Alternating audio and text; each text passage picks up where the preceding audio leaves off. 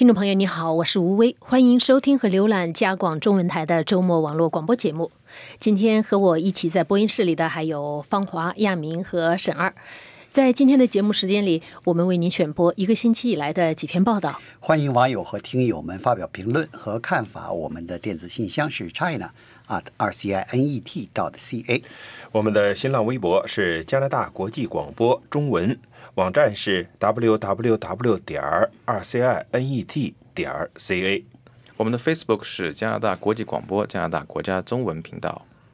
每个星期五的北美东部时间上午十点半，我们会有脸书直播。那么在接下来的时间里呢，我们就为您选播这个星期的几篇报道。第一篇报道呢是方华做的，这也是这个星期的，从星期一可以说是从上个，实际上是从周末一直到现在，一直都是一个这个星期的热点，就是关于输油管的这个修建问题。对，因为这个加拿大。呃，所谓的的 Kinder Morgan 输油管道从阿尔伯塔省呃跨越落基山脉到不列颠哥伦比亚省的伯纳比，这个输油管道问题呢是联邦政府早就做了决定，但是呢，自从不列颠哥伦比亚省新民主党政府上台以后，就坚决的反对这个项目。现在已经这个 B.C 省跟阿尔伯塔省之间的争执已经已经到了白热化的程度，可以说是贸易战。所以可以说是这个贸易战，而且到了什么程度呢？前一段时间，比如说是嗯，不列呃哥伦比亚省的呃葡萄酒被禁止到。那不阿尔伯塔省，阿尔伯塔省现在一看呢，过去的这个所谓贸易战的措施呢，还没有产生什么太大的效果。现在又表示说呢，要什么呢？要把输入到不列颠哥伦比亚省的石油给它截断。这是对付朝鲜的办法，对不对？现在呢，现在不列颠哥伦比亚省的这个石油价格已经是全国最高的。比如说是温哥华的这个油价呀，每立升是一块四毛五到一块四毛七。这个如果要是把阿尔伯塔省的这个原油供应中断的话，专家们说，那咱们朝着两块钱一升，还有还有人说三块呢，直 啊，那 就是那就是那就是这个两块到三块钱直奔那儿去了。这是什么概念？几年前，当这个油价涨到一块五每立升一块五的时候，出现什么情况？很多的加拿大人就赶紧把自己的大车呀，比如那个 pickup 皮卡，跟那个什么较大的什么那个越野车呀。都赶快给它卖掉，换小型车。当时甚至出现什么情况？出现了这个特别省油的那种油气混用车，你买都买不着，你交了钱得等两三个月车的车才能来。所以你就想，如果到那种情况下的话，很多不列颠哥伦比亚省的居民就会叫苦了，给政府的施加压力就大了。但是到目前为止，不列颠哥伦比亚省的这个新民主党政府是坚决不退让。政治分析家们也说了，他也是无路可退了。为啥无路可可退呢？他这个所以上他上台执政啊，就靠一票，才把原来那执政的那个上次大选是没有选出多数党，所以呢，少数党自由党政府执政没到一个月就让人家给赶下台了，就是靠这个新民主党跟绿党携手携手，他们的票数就一席就多一席。如果是新民，换句话说，如果绿党抛弃他们的话，他们就会比反对党少一他就他就得下台。对绿党靠的是什么？绿党靠的就是坚决反对这个 Kinder Morgan 输油管道项目，得到了不少呃不列颠哥伦比亚省民众的支持，得到了一些席位。所以呢，绿党在这儿是坚决反对，他是靠绿党才能上台执政。你说他往哪儿退？他没法退，但是呢，阿尔伯塔省的这个呃这个省长呢也没法退。阿尔伯塔省的这个石油啊，这个出口现在面临就出口不顺的问题，只能靠美国市场。加拿大总理特鲁多就说了，说是加拿大每年就是因为过于依靠美国市场，石油没有其他的出路，所以每年的油价呀，这个就是必须折价才卖给美国市场，每年损失一百五十亿加元。就说这是一个加拿大的国家的一个战略问题，所以输油管道问题一定要解决。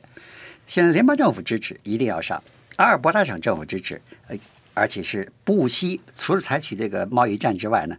阿尔伯塔省的省长还说了，不行，我们就拿省纳税人的钱投资，因为这个 Kinder Morgan 已经发出最后通牒了，如果在五月底之前不拿联邦政府跟 BC 政府不拿不给出这个像样的解决办法。他就撤资了，他就不干了。现在已经停止开始这个注入新的资金。五月底你再拿不出办法，我撤资走人。这个整个哎这项目个是最可怕的，因为这是一个经济决定，，这个呢，就是你不不可能强迫的嗯不但是这个对阿尔伯塔省是一个巨大损失，现在有一些这个加拿大商界的人士就说了，这等于是给加拿大的商业信誉呢。一个带来了重大的一个损害，为什么呢？人家说了人家说国际投资者就说，在加拿大这个大重大能源项目不能染指，对你 你拿出钱投了半天钱进去，联邦政府都说了同意了，好像这个呃这都说同意，嗯，只要有一个省政府不同意，或者环境保护组织不同意，你这个项目就上不了马。你上了马，你也完完完，你也不能完工。所以就等于是加拿大的牵涉到加拿大的信誉问题。结果在这种情况下，联邦政府总理特鲁多呢？现在是搞出一个应急方案，呃，当然不还不是解决问题方案，就是一个应急的一个想解决问题的方案是什么呢？他是临时改变他去这个国外旅行计划，原来是他计划是现在离开加拿大去呃秘鲁参加这个呃。就是所谓的这个美洲美洲美洲峰会，然后呢，从那儿直接去巴黎，呃，会见呃法国总统，然后再去英国拜会英国女王，什么英国首相，然后去参加英联邦会议，他是这个安排。现在呢，更改计划，从北美峰会呢，这提前回来，到渥太华，把这两对儿。不，这两个人这一对儿死对头 放在一块儿，B.C 省长跟阿尔伯塔省省长放在一块儿，他做中间人，尝试把这个双方这个互不退让、死对头这个局面呢稍微化解一下，找了一个这个呃所谓的这个折中的办法，但是折中办法很难找。专家们给出了四个选四个选项，就联邦政府可能的四个选项，一个呢。就是拿纳税人的钱，不但是阿尔伯塔省出资，联邦政府也出资，这样呢等于把这个呃原来私人公司承建的这个输油管道项目变成主要由纳税人承建的项目，但是国家项目。但是专家们说呢，你就是出了钱。这个所谓的这个项目的不确定性问题还没解决，对你拿出了钱，人家环境保护组织还反对，今天搞个示威，明天这个把自己吊起来放到那个示示威，不就是不让你项目上马？你有什么办法？这是第一。第二个措施呢，就是就是什么呢？就是，嗯、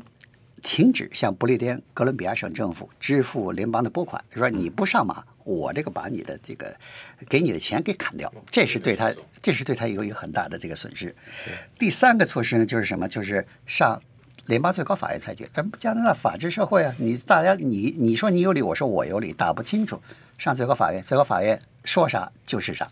但是这这法最高法院打官司要旷日持久的。第四个呢，就是根据加拿大宪法的九二一零条款，宣布 Kinder Morgan 项目为国家利益项目。国家利益项目呢，就是我可以实施什么所谓的紧急状态法案。你到时候你真要有人反对，我真派军队也说不定了。但是这所有的四个选项都有自己的短板。嗯，都不容易实施。但是这个可能是特鲁多上台以来的面对的一个真正挑战呃真正的一个非最棘手的一个问题。可是我不知道你记不记得，呃，在。他的父亲老特鲁多执政的时候，也曾经为了能源问题在西部，那也是一个非常大的危机。但是老特鲁多那向来是特立独行的呀，这个小特鲁多还没有这个说法。对他一方面没有那么强嗯硬，再有他也没有嗯那么强硬的政治资本资本底气。对，另外他的好像这个所谓的 personality 就是个人的性格啊，跟他老爹还真是不一样。不一样。嗯好，这个事情我们接下来下一个星期可能还会，呃，真的是进还会再有新的重要的进展。接下来呢，我们请亚明来介绍一个这个星期的另外一个，也是全国关注，而且是整个星期都在谈论的问题，这就是呃萨斯卡彻温省的这个冰球青少年冰球队的大巴出车祸的这个这个事件。是这个事件呢，可以说在这个加拿大引起巨大的一波接一波的反响哈。呃，四月六号的时候呢，这个车车车祸可以说呃让加拿大人很震惊，因为太惨烈了哈。包括大巴，包括那辆那个大卡车，都是都体无完肤，而且这车上这个年轻的球队呢有十六个人，开始是十五个人死亡，后来又有一个人在医院伤重抢救不治死亡了。那么还有受伤的这个十几个人哈，十三个人吧。这几个人里面好像还有四个人有生命危险，有生命危险，还没有脱离这个危险期，就是说，所以呢，这加拿大人都特别这个关心，关心呢，但是大家觉得可能有这么引起这么大反响，是多方面的，一个是可能就是说，因为这些都是年轻人嘛，在加拿大出这么大的车祸，都是这么多年轻人哈，呃，再一个呢，就是说与冰球有关。因为加拿大冰球是毕竟是加拿大的国球嘛，呃，所以呢关心的人也非常多。呃，这件事儿本身就是呃非常引人，就是非常呃引人注目哈。这个死亡的这个十六人里边哈，大多数是十七岁到二十五岁的年轻人，当然是也有这个教练啊、呃教练助理啊、大巴司机，还甚至还有一位当地电台那个体育比比赛的解说员啊。而最小的那个球员年龄只有这个十十七岁，而四月十二日刚刚这个过了他的十七岁的生日啊。那么就是昨天，对对，等于是这加拿大等于是举国哀悼啊，这个而且后来又又引起呃一系列的这个反响，从民众的踊跃的捐款，到这个其中一位遇难年轻人捐出自己的器官啊，呃，就等于是在全国又引发这个器官捐献的热潮，还对，有就是原来是加拿大的呃器官捐献的这个比例一直不高，而且发生这个事故的萨斯喀彻温省，加拿大是全国捐献的率最低的一个省份。结果现在呢，这个发生了一个极大的变化。对对还有就是这个对受伤者，呃，还没有死，还在医院啊，受伤者的鼓励，甚至也有人呢关心这个大巴司机的这个现在的情况，因为他肯定也受了很大的惊吓。呃，当然也有对这个事故以后的这种反思，就是对大大巴司机的培训啊、资质的资质的这个鉴定啊等等吧，哈。咱们就可以先说这个捐款的这事儿哈，就是说这个事件发生以后呢，几位这个红宝石的市民为死伤者呢就发起这个网上的筹款哈，筹款呢并并不是为了这个说给他们治病，因为在加拿大医院里，他们这个这个治病是抢救是不用花一分钱的啊，主但是有后事啊后事啊和家庭啊等等哈，呃，可能我的理解，很多加拿大人也把这个作为一种寄托哀思的一种方式啊，呃，开始的这几位发起这网上筹款的人目标呢是四百万加元，结果没想到就是。呃，一个星期的时间，现在捐款额已经超过了一千万加元啊！那么这等于是加拿大迄今为止数额最大的一次，这个就是民众自发捐款。用你的报道的话说，就是众筹啊，在网上的众筹。其实这个数字听起来好像就是说一千万，呃，嗯，不是说有多么惊人的数字，但是这有两点，呃，其实值得关注。一个是说呢，我们知道二零一六年这阿尔伯塔麦克马里堡发生的火灾，几千户家庭都搬走，当时还有加拿大红十字会牵头。呃，募捐在全国总共收到捐款是一百一十万啊，只是 那跟跟这个一千万相比，这个差距就出来了。这差而而且这个是两是是是一个很普通的这个个人掀起的这个众筹活动。对对众筹活动一网上的冰球妈妈，对，我就只只只就说这一个是这个值得捐，再一个就是说能收到这么多捐款，并不是说有哪个慈善家捐了一个什么大笔的数额，而全是靠民众的一个人数啊，大家都捐一点，大家都捐一点，这样的才这个把这个数字这个提高的这么高这么高的哈，所以这我就觉得这个就是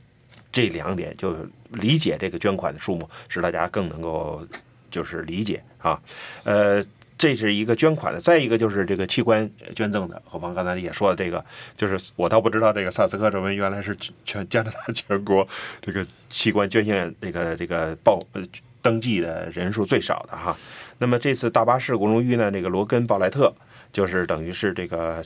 也是球员之一吧。一个月多一个多月前，他刚满二十一岁的时候呢，在器官捐献卡上刚签了名啊。那么他呃这个遇难之以后呢，他这个悲痛的父母呢，就是决定呃实现他这个遗愿，把他的器官这个捐赠啊。因为这个就是在加拿大的规定，就是即使是比方说你本人签了这个卡，但是你然后等到你死了以后，父非正常母死亡，嗯、这个家属是可以提出异议的。对如果家属反对，还是不能，还是不能就是医医生还是不能做这个事情。所以他的这个器官捐献呢，等于就是四月八号，就是签呃这个六个器官给了六个等待器官移植的这个呃病人，而且就是他这个家人呢，就是为了是呃保证能够这个呃实现他的这个捐呃捐献器官的遗愿呢，就是在等到匹配的人都找到之后，之后然后才才才才决定，就是因为他靠机器维持生命的嘛，对对对对。才把呼吸机停掉。对对，就是在上个星期天的都事情，很快的就嗯。找到这个匹配的人啊，所以呃这个事情呢也感动了很多加拿大人，就是说这个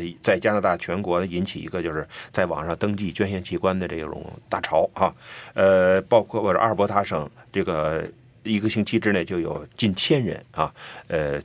新的登记器愿意捐献器官，呃，就包括加拿大最小的省份爱德华王子岛，就两天内都有近四百人报名啊，甚至这个登记捐献器官的网站都有点挤爆了啊。那 B.C 省呢也有哈，这个所以说这个一个捐献器官的。呃，人呢可以最多让八个这个等待器官移植的人受益。那么加拿大目前呢有大约四千五百名患者在等待捐献器官。呃，那么有了这么多人愿意捐献器官呢，他们的生命就更带来更多的希望啊。但是这个事故最后还有一个总还要是避免不了涉及一个问题。就是责任问题，对，呃，责任倒不是说一定要追求什么责任，但是至少要避免今后呃再重复发生这样的问题。是，现在就是现在这个调查的发现呢，就是这肯定是这个，因为有一个方向呢是有停牌，另外一个方向没有停牌，没有停牌的是这个大货车，有停牌呃不是没有停牌的是这个是这个大巴车，大巴车有停牌的是载重大卡车，但是载重大卡车显然没有停。现在说呢，就可能是刺耳的阳光的呃妨碍了它，但是也有可能是呢，这个司机的就是。没有关注，没有适当的这个关注，集中。对，所以现在这个问题还在调查。但但如果要是真是人为的事故的话，那恐怕是刚才你刚才讲到了，这司机呢受到很多人的同情。但如果真是人为的事故的话，那恐怕这个舆论的风向会转向，也会转向。但是呢，现在呢，这个民众就是一个是思考，就是说这个交通规则啊，还有包括这个大巴的培训，这个大巴司机是。好像是刚工作一个月，一个月，而且只培训了一个星期就上两两个星期。现在就是因为你不管怎么说，出了这么大的事故，你对于死者伤者，你看就像你刚才说的那个交代的这个肯定是就是说，对于这个当地人也好，对于实际上对于全国的人来说，这个是一个大家都非常关注的，是这个事故原因。对，这个这个事情呢，就是有各个方面的，就是不管是从悼念，还是他从引发的思考，还是引起的大家采取的行动，有很多很多可以说。说的，但是今天我们因为时间关系，我们可能在下个星期呃再接着报道。好的，谢谢你，杨明。嗯，接下来的时间呢，我们来呃，请沈二介绍一下，就是一个初创企业，他要为呃这个各个国家解决身份认证问题，这个是需要你来介绍一下。对，身份认证问题一直是呃全世界可能特别是现在在网络或者说数字数据时代很重要的一个问题。因为大家几乎到所有的地方都要输密码呀，要输用户名啊，不管是银行啊，还是到医疗啊，它都必须通过一个身份认证。但现在身份认证呢，呃，在就算是在发达国家，像加拿大这样，你的身份认证在医疗系统，比如在银行系统，你也是用不同的身份认证。你可以说政府发一个 ID 卡是有的，但是它仍然达不到说一个统一的身份认证能够做很多不同的事情。那么这种情况呢，特别在发展中国家就更加的混乱，很多小孩子在。在出生以后呢，是得不到他的这个身份认证的这个呃 ID 的。那么在这个之后呢，他以后的医疗跟踪啊，以后他个人的这个成长记录啊，都很难做到这个统一的管理。那么这个情况呢，实际上呢，就是现在呢，就有一些这个。呃，搞计算机的科学家，那么他们想到了一个办法。那么这个计算机的科学家呢，他很有名啊，他是他叫这个 Young LeCun，他事实上是呃人工智能的所谓的三大这个祖师爷之一吧。他他发展的这个方向叫什么？叫卷积人工智能。他这个可能有点有点拗口啊。但它意思就是说，它用人的大脑的方式进行思维了，它是一个方向。那么它这种方向的这个思维呢，它的这个强项是在图像识别。那么图像的识别呢，实际上呢，就是可以跟身份认证可以联系在一块儿。那么他们这个呃初创的公司的名字叫 Element。那么这个 Element 呢，它现在是。研究的方向呢是说，人你比如说你的脸部、你的掌纹，来以至于你的这个，还有你的这个眼睛的这个这个眼纹，它都是有一系列的这个生物识别。它那个生物识别以前做的不好，因为它的计算机的这个包括运算能力，包括它的识别能力是有限度的。那么现在呢，它就是通过他们自己的这个人工智能上的强项，让这个计算机的这个人工智能这个识别能力呢增加很多，而且不仅仅是增加很多，而且它要把人工智能的这个数据量减得很小。以前的人工智能这个大部分的这个识别的这个生物数据，你要上传到网络，你可能多达几个 G，可能超过十个 G。那对一般的老百姓来说，你不可能说天天连在网上，你也不可能说花很长的时间来下载啊、上载这些问题。那么它就是说，它要要把它减少到几千个 K，那几千个就很小的数据量了。那就是然后呢，让它那个很方便的放到你的移动手机平台。就你带的，就每一个发展中国家的，可能有个小孩他一出生，那父母就通过手机呢，他能把小孩的这个身份认证呢能够取录下来，然后呢可能是要上传到网络，但是也可以存在你的手机上。那么以后他小孩子就会一路的这个成长，他就会受到跟踪，这对医疗来说是一个很重要的事情。因为小孩子以前历史上的病例啊，发生过什么事情，他都会甚至教育啊，甚至以后他小孩子成长的时候要向银行借钱啊，要自己开企业，这一类系列事情都会跟这个相关。是你说的，就是说可能最第一个应用是在医疗，但实际上这个身份识别它又会牵涉到很多，是就是你这个个人生活的非常多的层面，非常多的层面，嗯、是的。是好，谢谢你，沈二，谢谢。最后，我们来听一下，呃，芳华介绍，就是马上加拿大要大麻合法化了，这个引起的就是另外一个讨论，就是房价。是啊这个大麻呢，这个呃合法化以后，那么就是人们说大麻可以合法了，那在自己家里种几颗大麻，我不想买，我在家里种几个大麻也是合法。但是加拿大有一些省份，呃，就是说呢，你大麻合法化。但是呢，你还是不能够在自己家里种。但是大部分省份还是允准许的。大麻在家里种，主要有这么两个风险：第一是发生火灾，种大麻需要高温度、高湿度，长时期都是这样的话，这样就有两个风险：第一是着火，第二呢就是屋里边产生这个霉斑跟霉菌。这样呢，接下来这个房子谁在里边住，那就倒霉了。你你这，所以你这个呃有这两个风险以后，就产生了几个恶几个恶果。首先呢。你卖房子的时候怎么办？你告不告诉人家是大麻屋？你告诉人大麻屋，那你这个价格就得呃，比上百万的房子你只能卖五六十万了。人家因为买房子的人，人家接手了以后得进行大规模的这个装修啊、重整啊，把这个问题给去掉才可以。如果你不告诉别人，别人买下了房子，那那个人呢？自己得受呃受这个损财务的损失。要是想找你上法庭打官司，要能找到你还行，找不到你，你你把房子卖了，到到海外去过逍遥的日子去了，那你上怎么找你？所以这个呢有很多的问题。呃，还有一个就是就是什么呢？保险公司也在里边掺乱，保险公司也不站在这个，特别是租房的人啊，你有一个房客啊，他中大麻了。根据现现行法律，只要这个房客有加拿大这个相关政府发的这个医疗用大麻的许可证，你房东无权干涉他种大麻，你甚至甚至他都不用告诉你在家里种大麻，你好容易自己偷偷的发现他在种大麻呢，你告诉保险公司，跟不告诉保险公司，输者都是你，都是房东。你告诉保险公司了，保险公司说哦。有重大麻，你这风险太高，你这房屋我不承保了，你找别人去吧。你很难再找到别人给你承保，即便找到了，加拿大只有极少数保险公司承做这个保险，那那个保费的加倍都不止了。而且如果你想，那我干脆不告诉保险公司了。那行啊，你不告诉可以，万一发生的事儿，比如是你这个房子重大麻，这由于重大麻着火了、烧了，保险公司你索赔的，保险公司说对不起，你没告诉我，我拒赔。或者是呢，因为你种大麻高风险，有人说有有小偷想来偷大麻，这个这个把你房子搞得乱七八糟，杂物进来了，造成损失，保险公司也是不给你赔偿的。所以，这个对于房东来说呢，这个是非常头疼的问题。如果大麻合法化了以后，种大麻的人多了以后，这些问题呢只会更加剧。你比如种在自己家里种大麻的人多了以后，那那个上市卖的房子里边，那个有大麻屋的比例就会成倍成倍的增加。而且呢，你一个小区里边，比如说是只有一个大麻屋，那这个屋子卖的时候呢，呃，折扣点价卖出去了，可能对整个小区的房价影响不大。但如果你这小区一百个屋子里边，出了十个大麻屋，你这个小区的整体的房价就要落下去了，那是损失的，那那就不是只是几个人了，而且呢，这个从呃另外另外一个方面来说呢，现在这个各个省区呢，各个省区都没有相关的法律来解决这个问题，联邦政府只是仓促推出了大麻合法化的法律，但是对于呃对于这些具体的措施呢？有关的省市政府都没有出台相关的措施，等于现在是一片混乱。那么就是有关的人士跟那个房地产经济呢就说呢，你这个问题不解决，大麻合法化之后，你等着吧，房屋市场会出现很多的乱象。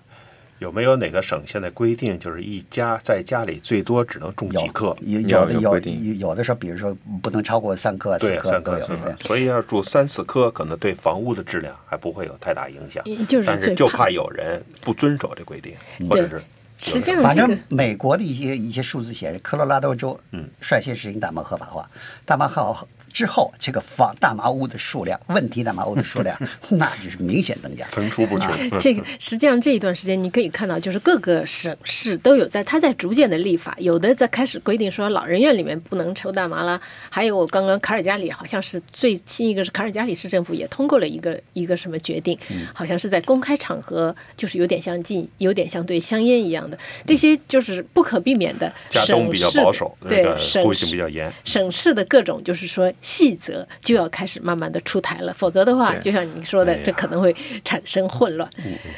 好吧，啊、今天的时间过得很快，我们的节目呢到这里就结束了。我是吴威，谢谢大家的听收听收看。呃，希望您继续支持我们的节目。我是亚明，祝您健康愉快。我是沈二，我们下次节目见。